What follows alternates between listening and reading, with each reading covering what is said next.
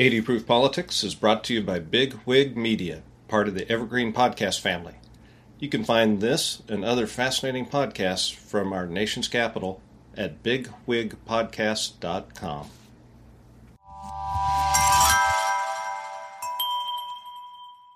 First one in my family to college, and first one to go into the military. But uh, my dad did work for Boeing, and his dad worked for McDonnell Douglas before it was part of Boeing. So you know, there was always an aviation influence there, and uh, always liked airplanes from when I was a kid, uh, and wanted to fly, and that's what I did. Went to UVA and ROTC and into the Air Force straight to flight school, and moved on from there.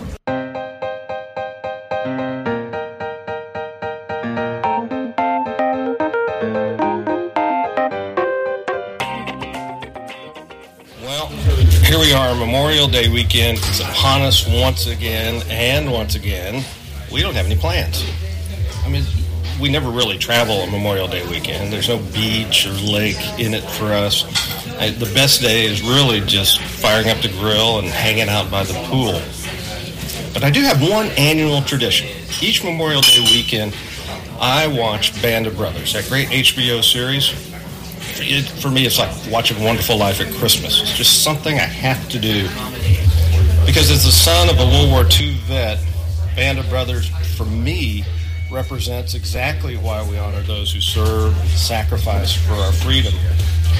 And while my dad never did serve in the European theater, he did follow the Marines through the South Pacific as a photo intelligence officer in the U.S. Army Air Corps, the precursor to the Air Force. So, on this special Memorial Day edition of 80 Proof Politics, it's fitting to be joined by Air Force Colonel John Christianson. John, thank you for joining us here. Thank you for having me. Pleasure. And by here, John and I are meeting at a classic DC spot called Off the Record. Now, if you're not familiar with Off the Record, it has been a stanchion of DC bars with its great comfy chairs, its kind of soft, somewhat dark atmosphere, very much like a, an old-fashioned club is how I would describe it. But Forbes magazine has listed it as one of the world's best hotel bars. Now they like to say they're the best place to be seen and not heard, so that's kind of ironic we're doing a podcast here. but the reason it's one of the best hotel bars is it is in the basement of the classic DC establishment, Hay Adams Hotel. And if you're not familiar with Hay Adams, you should make yourself familiar. It's a beautiful, elegant hotel right on the corner of 16th and H, across Lafayette Park from the White House. And it's got a fantastic history. Its origin story is that the renowned developer in the 1920s, John Wardman, purchased the old homes that were right here on this corner. One of them happened to be owned by John Hay, who was personal secretary to Abraham Lincoln and then went on to be an ambassador among many other things. The house next door was owned by Henry Adams. He was a renowned Harvard historian and, as you might guess by the name, a descendant of both John Adams and John Quincy Adams. It's a fabulous place that I highly recommend, even if you go upstairs for their breakfast or their brunch. My wife's very partial to their eggs Benedict here, so I have to put in a plug for those as well. The reason that I invited John to join us here today is because in addition to his career in the Air Force, more on point to the theme of 80 Proof Politics, he's currently serving as military fellow at the Center for Strategic International Studies. So once again, dipping into the wealth of talent at CSIS. John, let me start there if I can. Sure. Tell me exactly what a military fellow is and the role that you play at CSIS. Sure. Uh, so, you know, every service does military fellows a little bit differently. Um, I, I, can speak a little more in detail uh, on how the Air Force does it. Uh, but in general, military fellows, the, the services send um, in place of either staff college or war college, which are two periods throughout our career where we go to some sort of developmental education, sends them to be a fellow uh, either an organization, a think tank, academia, uh, or other organizations around DC, and in some cases around the country, uh, to integrate with those organizations, broaden their horizon a little bit, as well as give those organizations exposure and access to um, some bit of, uh, uh of military uh, knowledge and really the, the, rising leaders in the military. Um, as far as on the Air Force side, the, the three types we have there's National Defense Fellows, which is what the CSIS falls under, so that's what I am. Um, those are uh, the ones that go to think tank or academia. You know, we have some at uh, Harvard, some at Georgetown here in the city, and think tanks all over the city here in DC. Um, and to, to, to work in those think tanks, really to um, broaden your mind and think about um, some of those big problems, them down on paper. I, I kind of um, joke with my civilian fellows at CSIS. I've got 22 years of pent up ideas in my head from flying ops in the military, and I finally get to write them down now. Uh, so it's been a great year. Um, and the outcomes for most um, National Defense Fellows, of the Air Force at least looks to put us in, is to go to uh, Commanders Action Groups or on general staff somewhere in the Pentagon, either on headquarters Air Force staff or, or the Joint Staff, uh, to have that integration back with uh, the think tank and academic ecosphere uh, in DC from the, the staff. Um, the other two types of fellows, there's legislative fellows, fellows that work in a representative or a senator's office uh, in uh, Congress, and then they usually go to a legislative affairs office uh, somewhere in the Pentagon afterwards to, to keep those connections. And the last type, the Air Force has anyway, is the Strategic Policy Fellows, uh, which work they work somewhere in the executive branch on their day-to-day basis during their fellowship. Uh, any range of executive branch you can think of, that's where they work, and then they'll go into um, strategic planning positions in the Pentagon afterwards. There's some that work, you know, White House staff. There's some that work, uh, you know. Um, all the other departments really. There's Homeland Security, there's Treasury. They, they, they're spread across the executive branch. Right. what's the overall value to the branches of having military fellows take this time out of their career?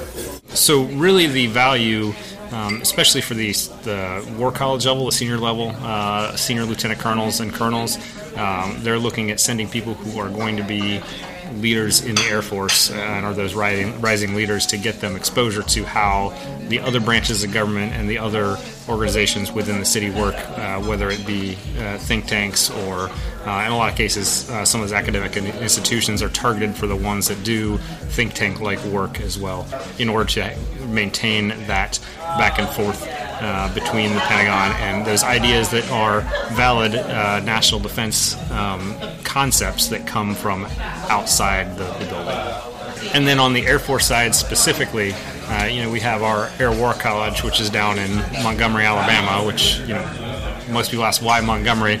Uh, there was a reason at one time, you know, the, the Air, Army Air Corps wanted to get away from the DC politics to, to develop those big ideas and how they would form an Air Force eventually. So that's why we're located, which was then in the middle of nowhere, uh, but now it's a bigger city, and the War College is still there, uh, and they use us, our, all the fellows, as uh, essentially a distributed think tank. Uh, to do some of that deep thinking that they would have done back in the day there, um, what was called the Air Corps Tactical School. Oh, sure, I remember that name. Then, on the front end of this process for you, do you apply to be a military fellow, or does someone come tap you on the shoulder? Yep, you do apply for it. So, as I said, those two periods throughout an officer's career that they send you to developmental education is uh, staff college and war college. Uh, this is my war college equivalent. And instead of applying to go to either the Air War College or one of the other services schools or the joint school here in DC, the National Defense University, you can also apply to fellowships. Um, I had just moved up the year prior to DC with my family to work in the Pentagon for a year, and uh, one of my big conditions is I, I wanted to stay uh, in DC. I didn't want to move my family again after only a year. So, anyway, uh, I applied to a lot of programs in DC, and uh, my academic background is all in international relations. Uh, so, CSIS seemed like a great fit, and applied for it, and uh, thankfully got it. I imagine it would be a good fit because I'm, I'm talk about your path to glory later in the second half, but let me throw a little background in here right now for our listeners' benefit before your career in the military, you got a BA in International Relations and Affairs at UVA. Yep, wahoo wah. Yeah, great start. Fantastic. But then once in, you didn't stop there. You have no fewer than three master's degrees one in International Relations and Affairs from the American Military University, one Air and Space Operational Art and Sciences from the Air Command and Staff College, and another in Military Operational Art and Science from the Army School of Advanced Military Studies. So you are truly a military scholar. Yeah, you could see it that way. but I can see why CSIS would be an appealing place. Uh, yes, CSIS is definitely an appealing place for me um, based on some of that academic background. Um, despite some of the fancy sounding things in the resume, I, I, I do kind of enjoy learning. I'm a bit of a nerd, but you know, some of those are are the service schools that we sent to as staff college and um, the second year, I got to do an extra year um, in that staff college period, going to what we in the Air Force call Advanced Studies Group, which uh, there's four schools that do it, one from each service. I got to go to the Army one at Fort Leavenworth. So I can joke I spent some time at Leavenworth too. by, by, design, though. Yeah. But all of them were uh, very rewarding. Uh, the Army one had some IR in there as well too, some IR theory, uh, which was which is great. Well, you must enjoy writing as well as thinking. Yeah, more than I did when I was a kid, for sure. so it's definitely uh, something that's caught on uh, a little bit later in my life with me, and uh, I'm just hoping some of my high schoolers catch on to that too eventually. Yeah, yeah, yeah.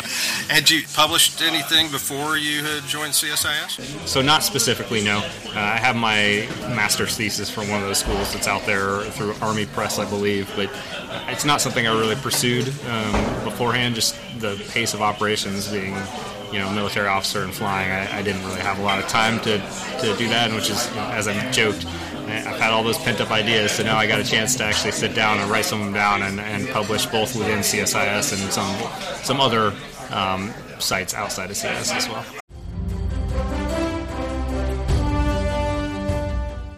This is Peter. And this is Tom. We want to tell you guys a little bit about our podcast. Tom and I met in college, became best friends, and then teachers almost 20 years ago. Sometimes school just does not allow us to elaborate on the topics that we find interesting, like the real shark attacks that inspired the movie Jaws, or the real historical context to Indiana Jones artifacts. Where does cereal come from? Or are zombies real? Does Ben Franklin really deserve to be on a $100 bill? On our podcast, just like in our class, there are no stupid questions. Just two friends having a lighthearted conversation about history, pop culture, and the context of current events. Listen to History Teachers Talking Podcast from Evergreen Network, anywhere you get your podcasts.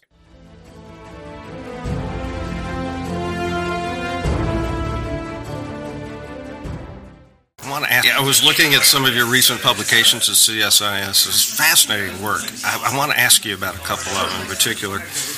You seem to have a real knack or interest in the international strategic defense investment. And with everything happening in Ukraine and the expansion of NATO, I imagine that's a pretty hot topic right now.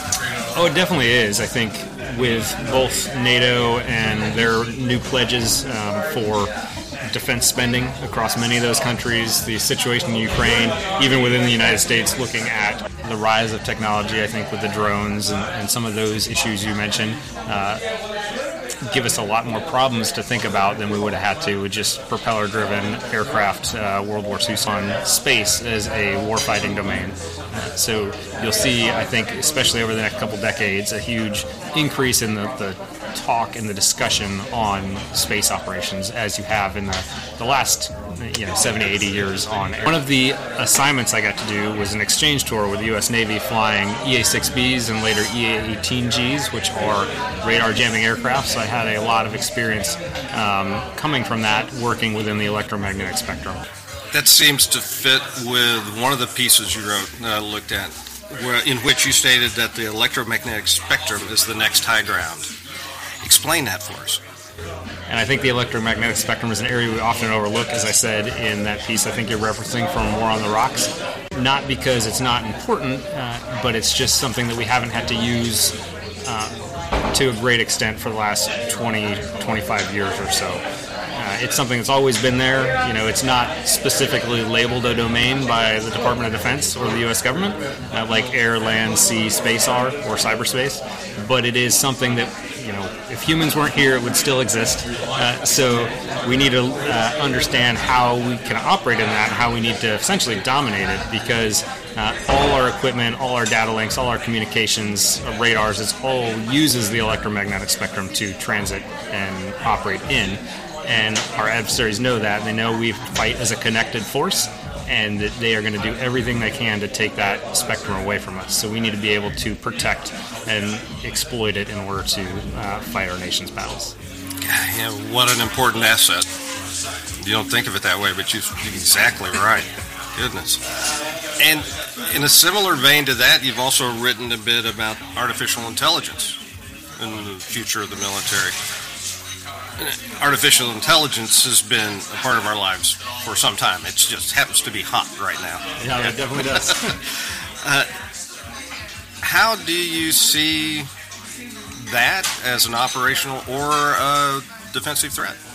So yeah, artificial intelligence was a bit of a new exploration area for me coming to uh, CSIS, and one of my co-writers, um, Di Cooke, uh, she is you know an artificial intelligence focused fellow there, and we just started talking one day, and we struck up a relationship, and I heard a podcast actually uh, right into work one day about uh, every new technology. They do dumb things with it. Because we overtrust it, and you see all these portrayals of artificial intelligence where uh, you know oh I'll never trust a computer to do that. It's going to be Terminator. Skynet's going to rise right? All that stuff. yeah and that that's what we think of artificial intelligence generally as humans that oh we're not going to trust that. That's that's dangerous. And yet every time we've given been given new technology, whether it's anti-lock, anti-lock brakes or seat belts or new football helmets, I think was referenced in that article too. We we act more dangerously with them because we assume it to be safe, and you can translate into that the things post you can translate that into the things people post online, personal information, all that. Everybody trusts software more than they probably should. Or every time you log in. Exactly. Uh, so, taking that conversation I had with Di, uh, as well as our Navy fellow, uh, Styles Hurt there, and translate into like, hey, the military is getting serious about artificial intelligence, and we're a little bit behind the ball game, uh, to be frank.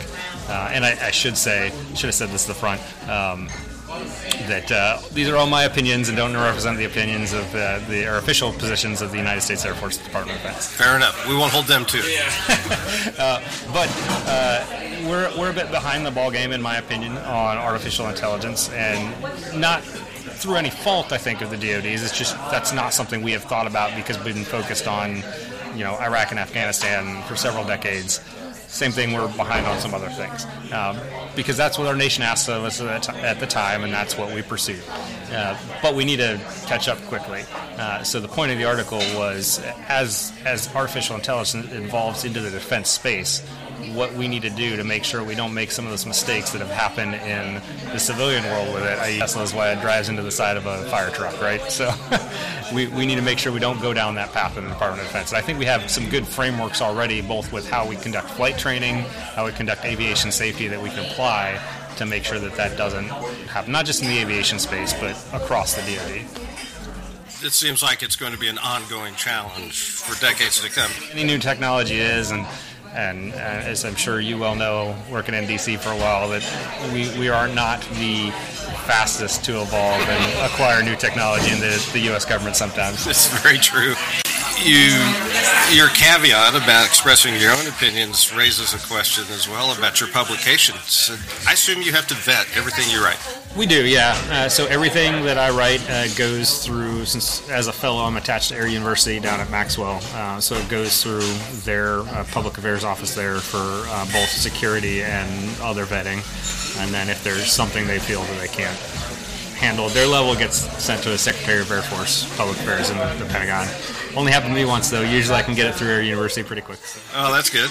So I imagine that process means that when you write something with a co-author, you have to first share your piece internally. So yeah, um, if I'm writing something with a co-author that is not military, um, and every service has their own different vetting process, so I can't speak for the other service fellows. Uh, but if I'm writing something with a, a co-author that's not military, we'll usually write it and go back and forth, and we'll send it to our copy editor um, to make sure our English is correct, and you know we're following the CSIS publications guide or whatever publication we're publishing with. And it's at that point I'll send it off to the, the PA people and they'll vet it because I don't want to send it too soon because things might change in editing and, and standard stuff like that. Uh, but we do share it back and forth internally before I go there. I mean, we're all all fellows are pretty senior people. We know how to not write classified things down on a piece of paper that shouldn't be. so uh, that's not really too much of a worry. Good. Very good. Yeah, you don't want to stifle the creative process, but you are in kind of a netherland in that regard. Yeah. but it, it is good that they give us a, a, huge amount of academic freedom. Like I've never really had pushback on anything I wanted to publish. Uh, obviously, let me do podcasts and other media interviews too. So it, it, it's both for um, you know my future career in the Air Force, whatever that might be, and my future career after the Air Force, whatever that might be. As I said, I kind of rediscovered this love of, of writing. So uh, hopefully, maybe I can parlay that into something in a few years. We'll see. See how things go. Well, I know as an Air Force colonel, you don't have 100% say on your oh, future career. Uh, that's anybody in the military. It's not just based on rank. we don't have a say. We, we can we can express preferences, and they tell us what they need us to do. It's always worked out. Every assignment I have had has been a, a great experience for both me and my family. What would your preferred career path be after leaving CSIS? You mentioned wanting to stay in the area. Uh, I already know where I'm going next. I'm going to uh, Eglin Air Force Base to be the vice wing commander of the 350th Spectrum Warfare Wing. Uh, yeah, it's uh, the EW reprogramming wing for the Air Force, and oddly enough, they are getting into the AI space there as far as uh, machine learning and AI enabled reprogramming. So something that I kind of got into just out of an interest at CSIS. Hopefully that'll be help help. Yeah. Uh, after that, uh, I'm gonna continue in the Air Force as long as they, you know, will let me. Essentially, uh, you know, every, at some point everybody is not overtly told it's time to go, but you know, not everybody's going to be a four-star general, right? So, you know, as long as they keep giving me interesting things to do and I'm enjoying it, which has happened for 22 years so far, I'm, I'm in it for the long haul, or as long as my wife lets me keep doing it. Well, yeah. yeah. when you said the powers that be, yeah, yeah, the powers that be include, you know, commander of the house. Did you start your career right out of college? I did, yeah. Uh, as you mentioned, I graduated from University of Virginia. Uh, I partially paid for by an ROTC scholarship. Uh, so actually, first one in my family to go to college, and first one to go into the military. So it was a uh, uh, interesting experience. Um, into the U.S. military, I just said, I always liked airplanes from when I was a kid uh, and wanted to fly, and that's what I did. Went to UVA and ROTC and into the Air Force straight to flight school, and moved on from there. Gosh, how many posts have you had since then? This is years. my 12th post in 22 years. You have moved around. Yeah, yep. Wife's been with me through all of it because she also I met her at UVA, so it's been a been a great ride. Any overseas? No, I haven't. Oddly enough, I've, I've deployed overseas many times, but I've never actually been assigned overseas. So, not for lack of trying, but as you mentioned earlier, we don't always get a say in where we go. uh, what among all those postings was perhaps the most transformative for you? Oh man, uh, as I said, all of them are very rewarding uh, in their own way. I don't think I have actually had a bad one. You know, it, like any organization, there's good squadrons, and you know, some may maybe not. You know, the best at times. I, although we do have the best Air Force in the world, I should preface it with that. Uh, but you know, certain groups of people gel better than other other groups of people, right? And I've been lucky enough that every place I've been, we've been a, a group that has gelled really well together. Uh, so. Uh, you know, all the flying squadrons I've been in. Uh, you know, my kids were asking me about this the other day. I don't know how to um, explain it better to somebody that hasn't been in a, a, Air Force fighter or bomber squadron, then like it, it's it's like if you're in a very high performing athletic team that's doing really well in the locker room, they're all best buds. Like that, that's that's how a flying squadron is, right? So it's it, that's the only analogy I have in my lifetime, you know, of, what I could compare it to. Uh, so it's, it's always a great experience, uh, you know, going out and performing the mission well with your, your best friends. Essentially, it's uh, so every one of those flying assignments is great. Uh, for specific transformative ones, uh, I'd say the Air Force Weapons School. I got a chance to instruct there, uh, which was awesome. It's everybody that is gone to the Air Force Weapons School or, or taught at the Air Force Weapons School kind of hates this analogy, but it's the best one to use for the wider public. Is it's the Air Force's Top Gun.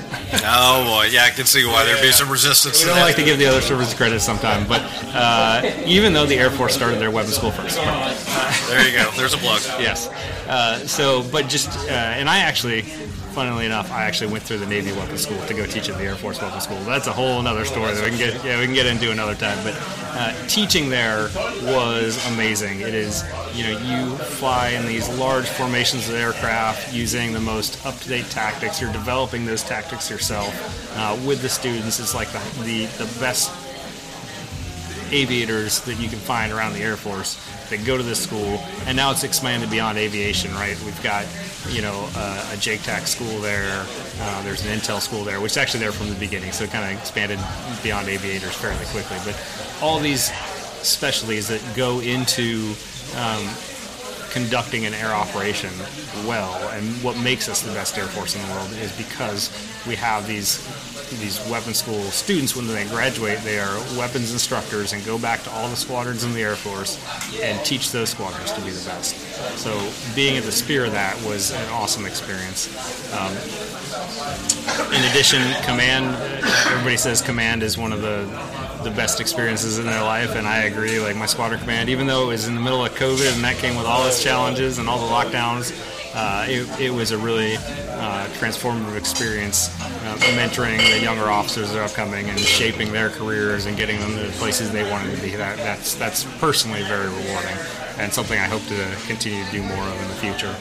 Uh, and then this year, uh, this year at CSIS, like I said, got all those pent up ideas and you know get to you know, follow some of my uh, foreign policy roots uh, to, to, write about some of that. You know, we've mentioned a lot of my military focused writing, but I've got to do some stuff that's not quite through our publications process yet on, on non military focused, um, you know, stability, peace building, and and just interagency cooperation as well. So focusing on some of those ideas um, have been great. I did some of that with uh, Erol Yayboke, who I believe you had on this podcast a few weeks ago as well. So. Well, I look forward to seeing those. John, I usually ask my guests if they have some sort of poignant advice for someone starting out in a career like you've had.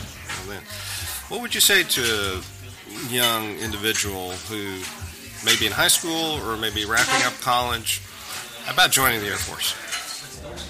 Yeah, I, I, would say it's an amazing career. Uh, I've had a lot of fun. Uh, there's nowhere else that I've run across that you're going to have the type of experiences that I've had. It's, it's been awesome. And, and, once you're in the Air Force, especially if there's any young officers out there listening, I think um, there'll be some institutional wisdom that you'll get as far as you got to do certain things at certain times and stay within your community. And I think I'm kind of proof that you don't necessarily always have to do that. Obviously, still go to the schools, do the development education you need to do, but uh, you know, follow your passions, and if something sounds fun, do it. Because you know, when your Air Force career is done, those experience what you're going to have left, right? So uh, do do what sounds rewarding at the time. Fantastic.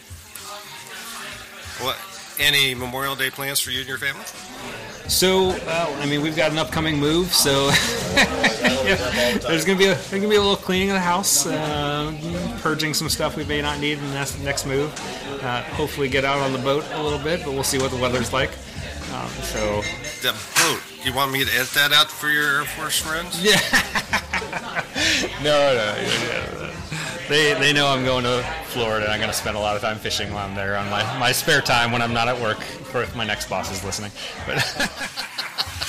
oh, that's fabulous. Well, I hope you enjoy your weekend. Uh, but I, I, do think Memorial Time is a great um, time to also reflect on, uh, you know, the people who have given everything for the country. And uh, as you said, you've got relatives that served. I, I did not, um, at least for the U.S. My, my parents, uh, my mom's parents, immigrated from England with her, and just luck and timing wise, I guess none of me, nobody in my dad's family ever served. So, um, but there are lots of people, not not just giving their careers to the, the country, but giving their lives for the country. And I think we don't have the country that we have now without that, uh, without the people willing to stand up and do that. So, um, yeah, reflect on that. Well, I certainly agree with that. It was a pleasure talking with one of those today.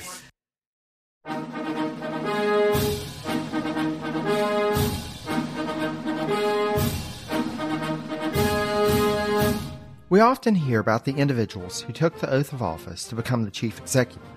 But what about the other people who play a role in each administration or the events that may not be as well known, but that contribute to the reshaping of the office of the American presidency? On the presidencies of the United States, we explore each administration beyond just the person holding the highest elected office in order to better understand the history that brought us to the modern day presidency. I hope you'll join me on this journey through the annals of presidential history. Presidencies can be found anywhere fine podcasts can be found and is a proud member of the Evergreen Podcast Network.